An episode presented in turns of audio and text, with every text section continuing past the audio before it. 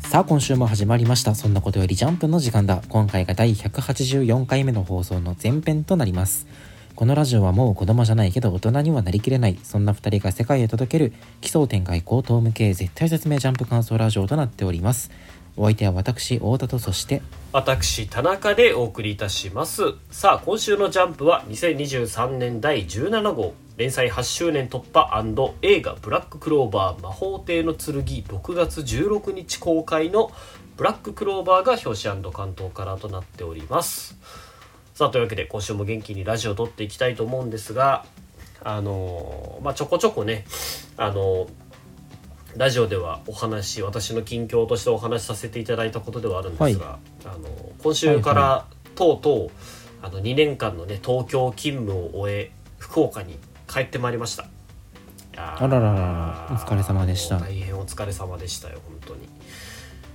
まあ念願のね福岡にようやく帰ってくることができてもうこの土曜日からあの新居に住んでるわけなんだけどせっかくねあの東京にうんあ東京から福岡帰ってきたということで先日あのあの太田君がうちに遊びに来てですねあのその話をちょっと、来ましたねうんうんオープニングでしたいと思うんですけどどうでしたか我が家は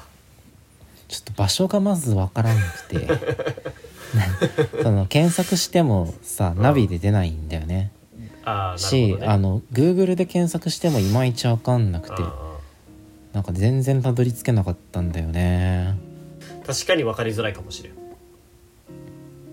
いやでもあのめっちゃめちゃいい家だったねアパート2階建てのアパートでね、うん2階部分なんだけど、うんまあなんせ綺麗だしあのひ部屋も広くてね綺麗さはあるで新生活始めるにあたってなんかちょっとずついろんなものが揃ってる感じうがんまたこう一番引っ越してすぐの楽しい時って感じで そうよねそれは本当にそうかもでも広さで言うと多分太田君の家と変わらないんよねその平米数で言えばああかな、うんちょっともううちはちょ物がものものしすぎてきあーて、まあそうねいまいちそう広さを感じるほどはなくなったんだけどそう物が増えていくって何が増えていくのえでもなんだろう家電家具えっとね家電家電はめっちゃ増えてきたかも空気清浄機とかあーなるほどねパソコン置いたりとかねパソコン用のテーブル置いたりとかかあはな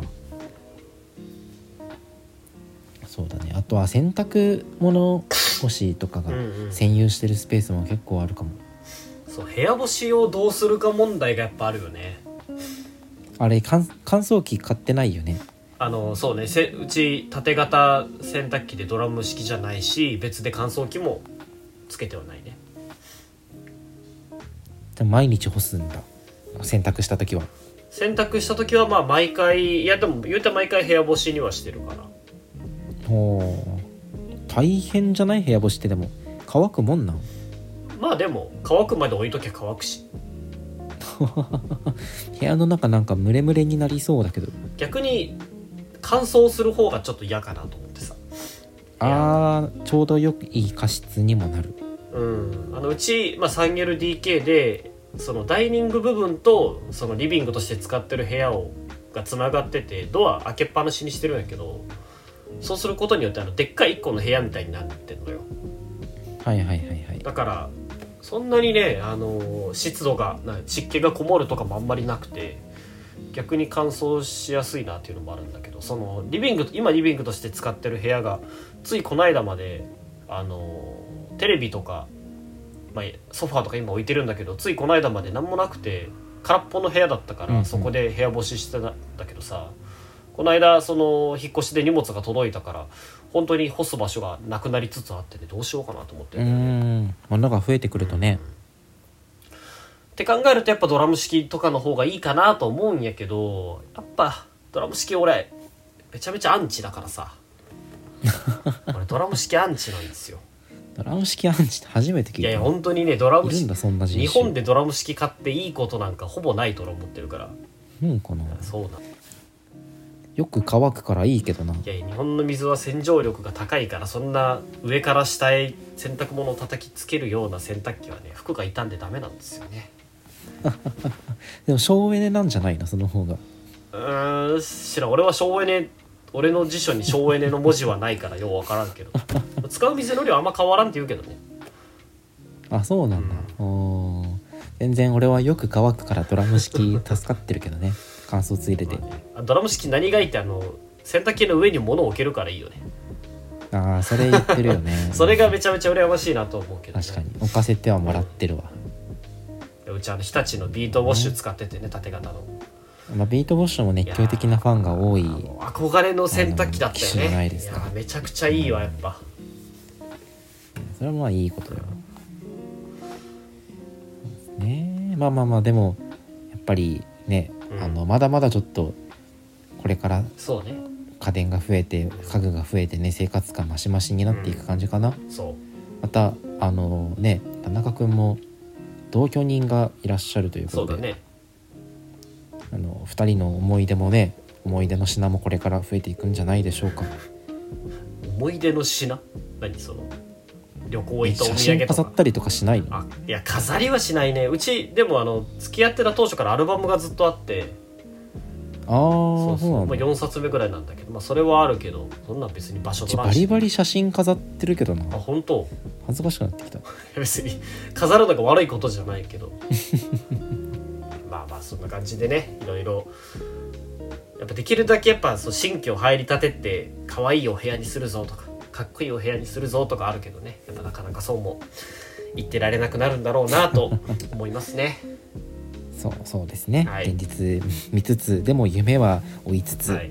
頑、張っていきましょう、はい、というわけで今週のアンケートの発表に参りましょうそれでは私太田から1位ワンピース2位ブラッククローバーそして3位は一ノ瀬家の滞在となっております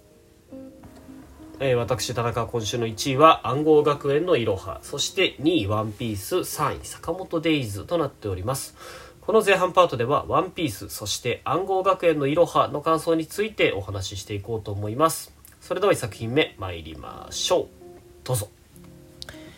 待ちに待ったシャンクスの本気を見ることができてまさに感無量ですワンピース第1079話四皇赤髪海賊団はいまあ今週1位ですよワンピー赤髪ス海賊団もう何の異論うん入れもてなまいすわ1位ですね入れてますわが1位に入れたいや私はその1位やその暗号学園のいろはですけどこれはあの政治的なねあの政治司法取引があったからちょっと入れてるだけでやっぱ気持ちの上ではまあ1位ワンピースですよなるほどなるほどなるほどいろいろあってまそうそあう、ねあの2位に甘んじてはいるけれども心の中では1位ワンピースということでねそ田う中君そうもいうこと言ってますけれども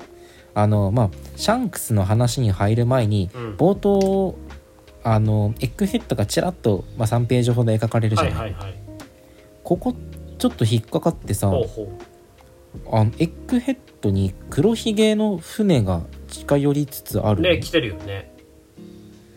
これ誰だろうねいやーまあでも言うて大方の予想通り青ひげなんじゃないですかやっぱり青あ青生地ごめんごめんあ青生地なんじゃないですか めちゃくちゃひげ濃いめのめちゃめちゃ寝起きのおじさんになってしまった。いや、大方の予想通り、あのー青生地じゃないんじゃない青ですか、生ね。地かな、うんいやそう青生地が今黒ひげ海賊団には組みしてうんうんるっていう話はねあの扉絵連載とかでも、うん本作中でも語られてるところで、うん。うん確かにあのねドクター・ベガパンクはあのポーネグリフに連なる、うんえー小原の意志を継ぐ科学者でもあるから、はいはいここで青生地が助けに来たらねあの小原の再来ということいでや、そうですよま。た一つ熱いあの展開にはなるよね。いやけどそんなんか黒ひげからしたら青生地がさその本心から味方してないことって想像ついてそうじゃないうんまあ、そうだね。だからなんかこんなベガパンクみたいな重要人物がいるところに青生地一人派遣するとは思えなくて、うんなんか他の青生地が来てるにしても他の黒ひげ海賊団幹部が同行してたりとかなんならもう青生地来てなくて黒ひげ本人とかその他の幹部が来てるんじゃないかなと思ったんだけどあー黒ひげって、でも、ローと戦ってたよね。ああーそっかで、まあ、決着は当然描かれてはないんだけど、あの時、そのローと、あ、戦ってたのが黒ひげと、毒球と、っていたはずだしなんか番号川とかもなんかどっかいたから意外とう浮いてるコマで言うと少ないんじゃないのかなとも思うよね。あじゃあそのつ隙をついてっていうこともああ言えそうるのなかなるほどね確かにそうかもしれんね。うんなるほどいやいやいやここでね、うんあの青木島がもし来ればあのニコ・ロビンとかねはい、あニコ・ロビンと青木島の再会っていうのも見れますし、うん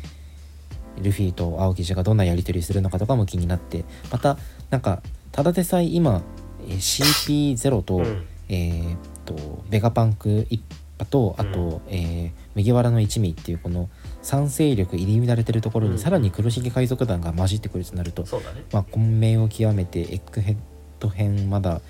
あと5年ぐらい続きいそうだなやとーまあ一波乱はあ今りそ週うです読んでてね。思いました、はいね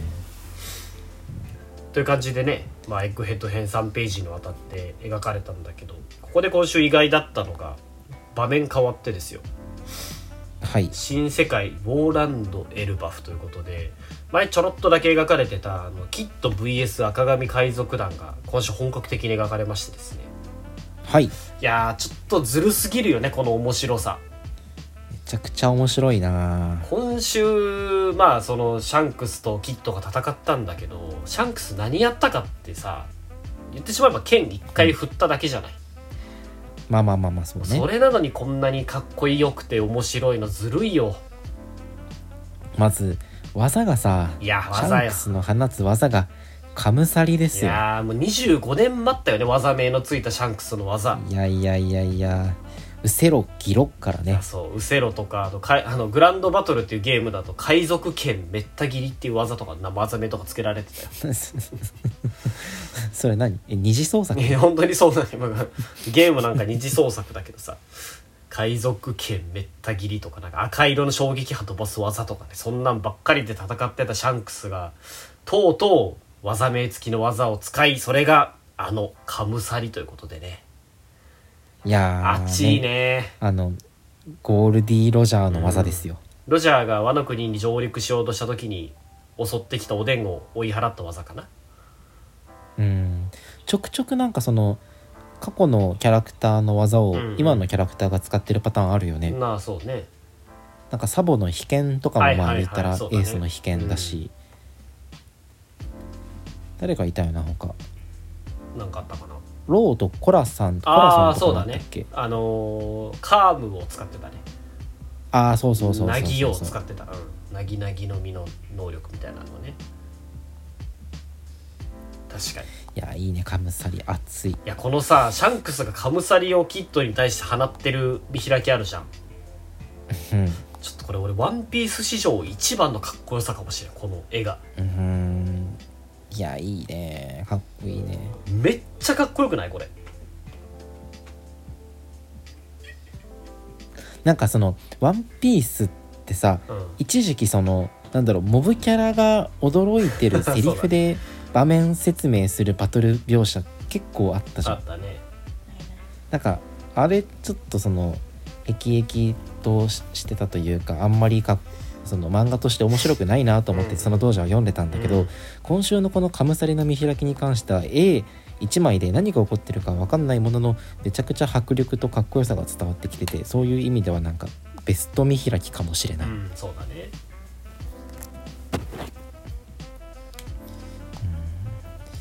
俺でもこのカムサリのかっこよさもあるけどそれとは別にダムドパンクがやっぱねめちゃめちゃかっこいいなかっとこ思っていいねこれあのビッグバムを倒した技だよねそうそうそうそあうのかっこれ何回か使ってるけどめちゃくちゃかっこいいよね、うんあの覚醒したその技だからあの船とかをね磁力で引き寄せて避けられないようにしてってしてるんだろうけどいやかっこいいよこれロそうだねロマンがあるよねごちゃごちゃした、まあうん要はレールガンなわけであしそうょだねいやーこう男心くすぐるデザインだよね、そうまだた、ねまた今週見てる感じそのダムドパンクのまあ威力というか被害がやばそうっていうのがわかるよね本当にやっぱうんうんうんも強ういん一だ発で船沈没レベルの、うんうんうんえーし衝撃を与えるっていうことでね、なんかキッドの格も下がらないよねいこのや描写があそうなんすですよ今週ねその一見してみるとさそのシャンあんだけ生きって再戦を申し込んだキッドがシャンクスに一撃でやられてってキッド結局かませじゃんみたいに見えるんだけどいや今週の描写をちゃんと一つずつ読んでいくと意外とその結果的にね一撃でやられちゃったけどキッド自体はそんなにやっぱ弱くはないんだなっていうのはまあ伝わるよね。うーんいや本当あのーねかませ犬っぽいうんキャラキャラクターではあるけどそんな性格のキャラクターではあるけどやっぱかっこいいしあのルフィたちと一緒にビッグマムカイドウを倒したっていうのもあって思い入れあるキャラクターだから、うんこういう細やかな描写はすごくあの嬉しかったな そもそもねシャンクスにもしでシャンクスの船にもデータとしてあるぐらい強い海賊なんだからねあのシャンクスがデータキャラなのに確かに確かに確かに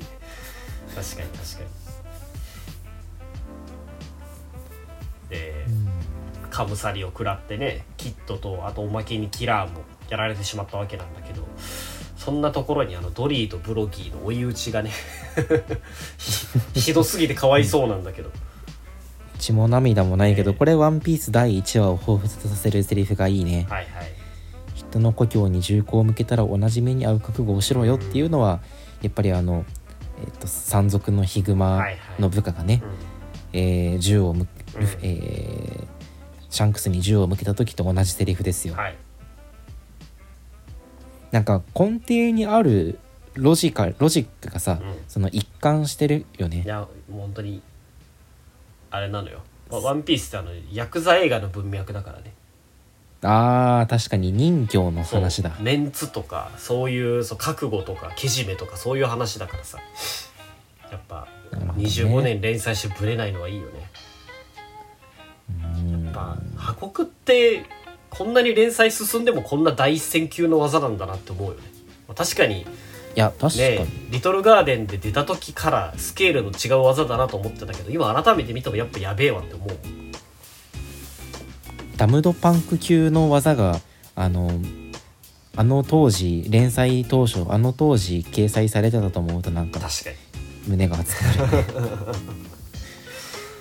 格が違いすぎるよ、うんいやーきっと海賊団壊滅ですってよ壊滅ってはっきり書かれちゃってるからねもうこれは終わったでしょい死んやーだでしょもう脱落脱落じゃないだってかわいそうすぎるわ柱が動かねえ死んじまうからさらに海に沈められたわけよねえどうしようもないよねこれで助かることあるかねねえ壊滅かいやなんかローも不穏だしねーねでもねそのよく言うじゃないローとかえっとキットっていうのはほらシャボンディ諸島編頃でさ、はいはい、あの担当編集とえー小田先生のやり取りの中で、うんうん急遽アドリブ的に、えー作り上げたキャラクターだみたいな話するじゃないそうだね最悪の世代の海賊たちかなうんうんだからそうやってこう急遽その場しのぎで作り出したキャラクターがこれだけ愛されてあのシャンクスのね、えーカムサリお披露目の相手にまでなるっていう 確かにまあ大出世っちゃ確か大に出世じゃん確かに大出世といえば大出世だねやっぱり中にはねそのウルージさんみたいに日の目を見なかったキャラクターもいる中でキッドはよくやったよ いやウルージさんはまだ出てくるでしょまだ出てくえるか出なてくるよなんか空島で意味深な なんかしてたじゃんずいぶん昔に来週破国のあの瓦礫の狭間から「おうおう好き勝手なさる」って言ってウルージが登場するかもなしんれでないきっと海賊団に乗ってんのよきっと海賊団傘下でねあれかも海よ藻ウルージエッグヘッド編に来たエッグヘッドに来た黒ひげ海賊団の船にはウルージが乗ってるかもしれないいやーねあの今日日ウルージをこすってる人もあまり見ないけどもういないよねもう下火にはだいぶなってきたけど、でも確かに最悪の世代で一人だけ触れられ てなね、いし、そうだよねあのそろそろそろそろ順番が回ってくるのかもしれないですねウルージさんの動向にもねキッドの動向にもそしてシャンクスが何を思って行動しているのかとかねワンピースあの追っていきたいところがたくさんあるんで残念ながら来週は救済ですがまたね続きを待ち望んでいきましょう。はいはいというわけで今週次の作品参ります今週はまさかの暗号がなし新たな一面が垣間見えた回でした暗号学園のいろは第17号下手な戦争を休むに似たりというわけで暗号学園のはい、いろは政治的取引によって1位に入いっやてますーちょっとなんかさすが俺言うてね今まで先週とか先々週まではあのまあ言うてその入校遅れとかなんかいろいろめくり合わせで最後の方に来てるんだろうと思ってたんだけどこうもこんなドベ3が続くと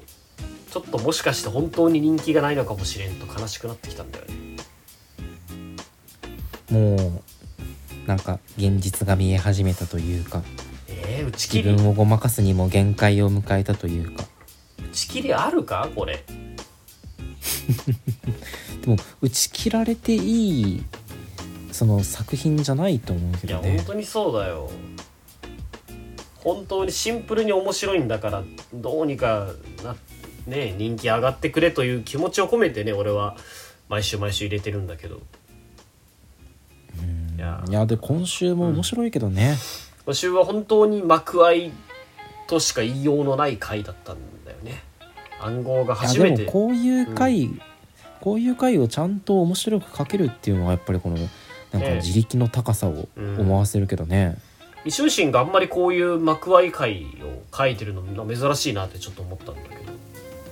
あそうなんだまあ、というかそうねそのメダカボックスとかまあ別にそんなになくない、まあ、言ってしまえば序盤はこんな感じの話だったけどさ、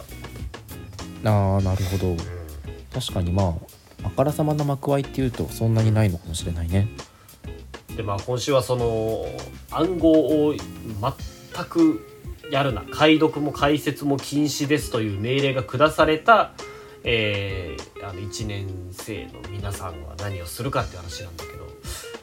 意外と暗号を全く絡ませない解読も解説も何にもやらないっていうのはそれはそれで難しいのでとりあえず手を動かしましょうってことでバームクーヘンをねみんなで作ると両妻村六角ちゃん のあの発案でねバームクーヘンを作ることになったわけですよはいはいすごいよねババーームムクーヘンをしかも小麦から収穫してるしそれをだけの話で1話持たすっていやーすごいなって思うんだけどパームクーヘンいやーまたこれいやでもでもそれでもやっぱり面白かったし、なんかなんでバームクーヘンなのかっていうのも最後にしっかり回収されてて、いやうまいなーっては思ったよねあの余談なんだけどさ今週そのうんバームクーヘンをなぜ今週作ったのかって話であのー日本初のバームクーヘンがどこで売られてたのかって話が出たじゃあんあはいはいはいはいで物産とある地方の物産陳列館で初めてあの初め発売されたらしいんだけどそれが今となっては原爆ドームと呼ばれてますとこの話ね、あの